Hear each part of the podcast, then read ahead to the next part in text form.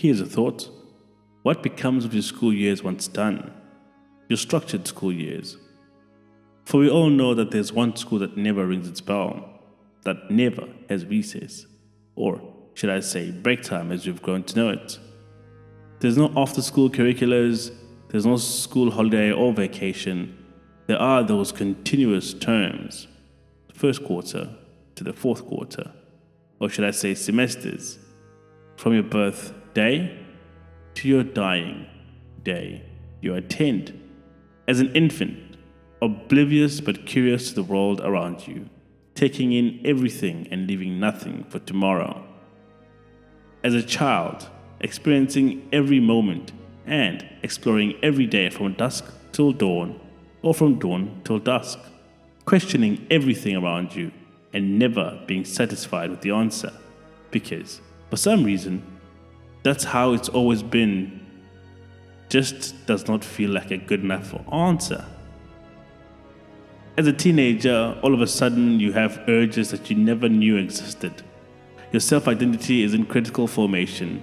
Your self esteem is in testing stage. Can you assume some sort of identity for yourself? From the sports kid to the nerd at the lunch table, to the creative, the arty person, to the one that merely exists, not pulling far to either side.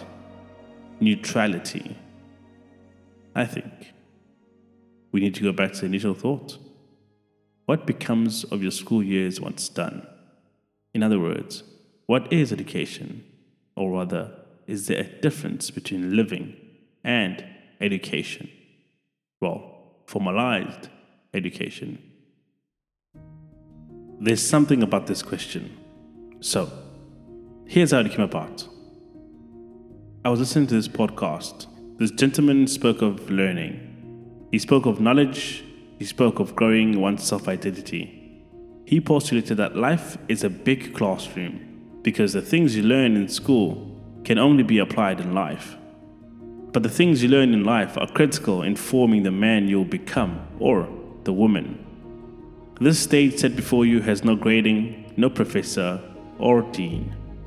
All alumni cannot be reached, not available for comment, and they cannot, in whatever way, give back to the community that made them. Or can they?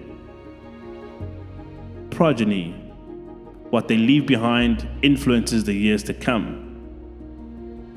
Legacy, what you have been gathered over your lifetime. Influence, the ideas manifested, brought to life. Your ideologies that were nurtured when you were told not to stop dreaming. And so they grew as you grow. They became more tangible as you realize the possibilities of what could be. As you let yourself dream a little bit more through the suffocating naysayers, through the PhDs. No, not what you think. It's called pull him down syndrome, hence PhD.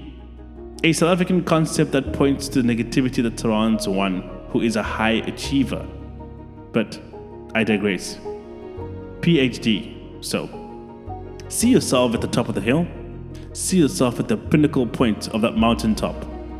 Only you can take away your dream. Life will attempt to distract you, but your purpose should drive you. Your morals should raise you.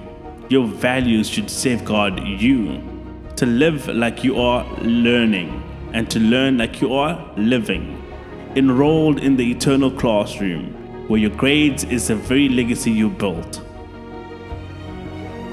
Malcolm X is quoted as having said that education is a passport to the future, for tomorrow belongs to those who prepare for it today. It's also been said that victory loves preparation. So, education, classroom, learning, it's a continuous matter that you do from the day you're born till the day that you die. So, We've come full circle. What becomes of your school years once done? Well, it's all in your legacy. It's what you leave behind. And that is all up to you.